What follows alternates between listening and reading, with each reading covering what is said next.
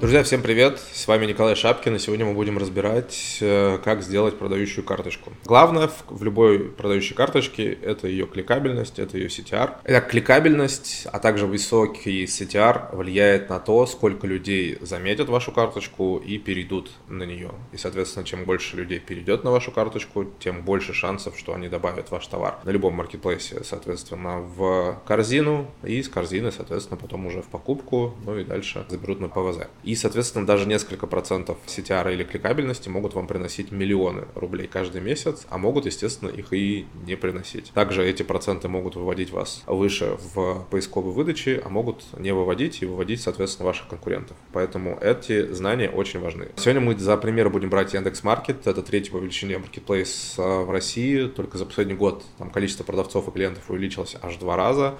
Поэтому, мне кажется, он очень интересен для того, чтобы разобрать его поподробнее. Также в конце поделюсь лайфхаком, как экономить до двадцати процентов на фотосъемке, соответственно, на создании фотографий. Итак, если вы не знаете, как ваши клиенты будут находить вас на маркетплейсе, давайте еще раз пройдемся по основам, что называется. Есть поисковая выдача, и на каждый из запросов она формируется по-своему. Например, клиент ищет красную коляску для ребенка, и, соответственно, все, что соответствует этому запросу, будет в поисковой выдаче у него как бы как в ленте сообщений, образно говоря, выдаваться. Во многих нишах люди не, не ходят дальше там первой-второй страницы. Есть такие ниши, как одежда, например, либо там товары для детей, либо хобби, где люди могут в целом и десяток страниц просмотреть. Но все равно, чем выше вы строите в выдаче, чем ближе к первой странице или на первой странице вы стоите, тем сто процентов у вас будет больше показов и, соответственно, больше продаж. Ну а си ти ар или кликабельность, соответственно, вашей карточки будет говорить вам о том, сколько людей из увидевших в целом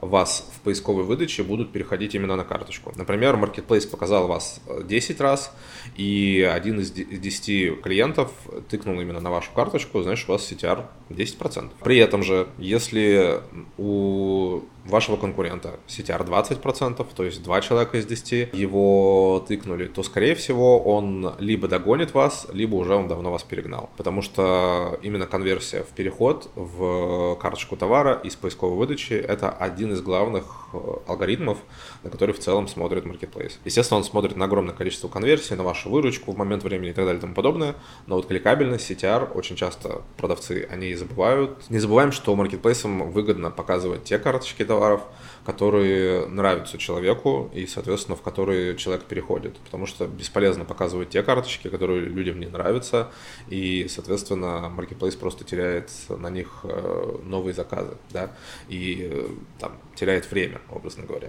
Также на первых местах в поисковой выдаче очень часто будут рекламные объявления от продавцов, то есть продвигаемые карточки товаров, а дальше будут идти карточки продавцов, у которых очень хорошие конверсии, у которых много продаж. И маркетплейс таких продавцов будет продвигать более охотно, так как он имеет, естественно, процент с каждой продажи. И чем больше он продает, тем ему лучше. Что же влияет на кликабельность вашей карточки товара? В первую очередь, естественно, фотоконтент. И он должен быть классный, он должен быть вкусный, он должен быть яркий, он должен выделяться из всей такой серой массы других предложений ваших конкурентов. Иначе вы не будете просто получать эти переходы на свою карточку. Очень часто начинающие продавцы, они экономят на фотосессии, они экономят на фотографии, они считают, что там за полторы тысячи рублей, за две тысячи рублей можно сделать качественную фотографию. Сейчас это сделать, ну, практически уже невозможно. Если вы тратите на на фотосессию там десять, пятнадцать, двадцать тысяч рублей, это нормально, на самом деле нормально, потому что если вы один раз сделаете классно, у вас эта фотосессия вам будет служить полгода, год, может быть два года будет служить. То есть вы на самом старте делаете один раз крутую классную фотосессию,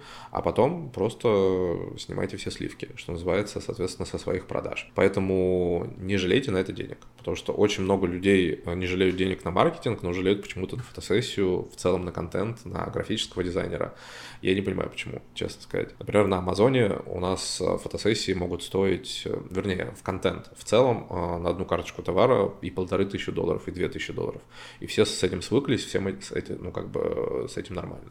А кто этого не делает, ну, он просто не имеет продаж, и все. Соответственно, у меня есть где-то восьмилетний, наверное, опыт работы в продакшене, фото-видео, и я сразу же могу понять, качественная фотография или нет. Ну, у меня большая насмотренность, потому что если раньше фотографий даже на телефон хватало в целом, сейчас, естественно, этого хватать вам не будет, поэтому все-таки пользуйтесь услугами только профессиональных фотографов. Если у вас нет насмотренности, во-первых, повышайте повышаете ее обязательно. Во-вторых, просто копируете конкурента. И все. Если вы не знаете, как сделать контент, с какой стороны товар правильно показать, какую навести графику, не крадите, а вдохновляйтесь то, что делают самые крутые продавцы, у которых там самая высокая конверсия и самые большие продажи. Потом, со временем, когда вы сделаете уже там огромное количество фотосессий для своих товаров и в целом карточек, у вас придут понимание, как это делать, как с этим работать, что классно, что не классно, нужно ли здесь тени оставлять, не нужно здесь тени оставлять, ну и так далее. Очень важно, естественно, показать товар э, со всех сторон, особенно с тех сторон, которые применимы, да, для чего-либо. Если мы говорим про товарку, опять же, она должна находиться, например, э, на том фоне, на котором она должна находиться, да. Нельзя, например, товары для взрослых э, фотографировать э, в кухонном интерьере. Наверное, это будет смотреться странно. То же самое, очень хороший пример, когда там черно-золотой цвет считается качественным, таким виповым, дорогим, да. Но, например, нельзя этот, эти цвета использовать, например, в нише для товаров для детей, потому что они, наоборот, отпугивают. Но при этом там в нише каких-нибудь мобильных телефонов черный фон – это максимальный окей. И поэтому вот такие вот мелочи вы должны смотреть, ну, в первую очередь у конкурентов, у самых лучших, естественно, конкурентов, и стараться еще больше от них как-то отделяться. Кроме того, надо проанализировать всех конкурентов и понять, что не хватает на их фото, что не хватает в их графике, о чем спрашивают люди в отзывах. Это очень важно. Надо это изобразить сразу на графическом контенте, потому что люди очень редко читают описание. Обычно описание читают, если это какой-то очень сложный, дорогой предмет. Во всех остальных случаях они просто смотрят фото, иногда видео, естественно, читают то, что написано на фотках, то есть на графике. И все, соответственно. Поэтому эти моменты все очень-очень важны. Если же мы снимаем одежду, то, естественно, она должна быть на человеке, при этом она должна хорошо сидеть по размеру и, естественно, человек должен быть там в выигрышных позах, что называется.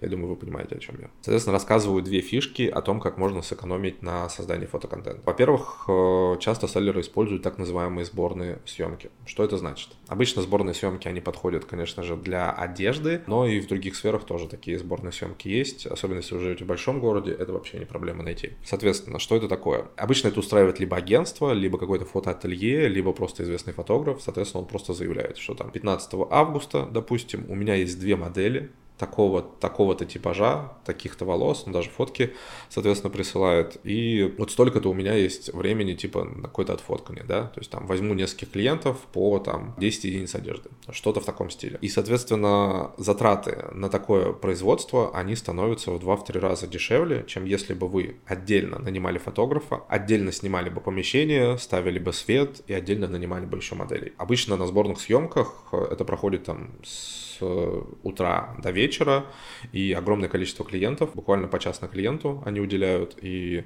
это все намного дешевле получается для клиента, чем если бы он сам это организовал. Вторая фишка уже для продвинутых, особенно тех, кто использует, соответственно, ChatGPT или другой любой сервис, который основан на искусственном интеллекте, может вам помочь доработать ваши фотографии. Для этого вам нужны просто обтравленные фотографии, это то есть товар без фона или там на белом фоне абсолютном, вы его загружаете в ChatGPT, и он может доработать как угодно, соответственно, ваш товар, поставить его на любом фоне, ну и так далее. Зарегистрироваться в ChatGPT не так просто, но для этого можно использовать, естественно, ви пи эн и зарубежный номер телефона. Также можно использовать электронную сим-карту. Какая же кликабельность считается нормальной для продаж того или иного товара? Однозначного ответа на этот вопрос, честно говоря, нет. Мы стремимся где-то к шести-семи процентам обычно, но это в той товарке, которую мы продаем. У вас она может быть другая, в одежде она еще меньше.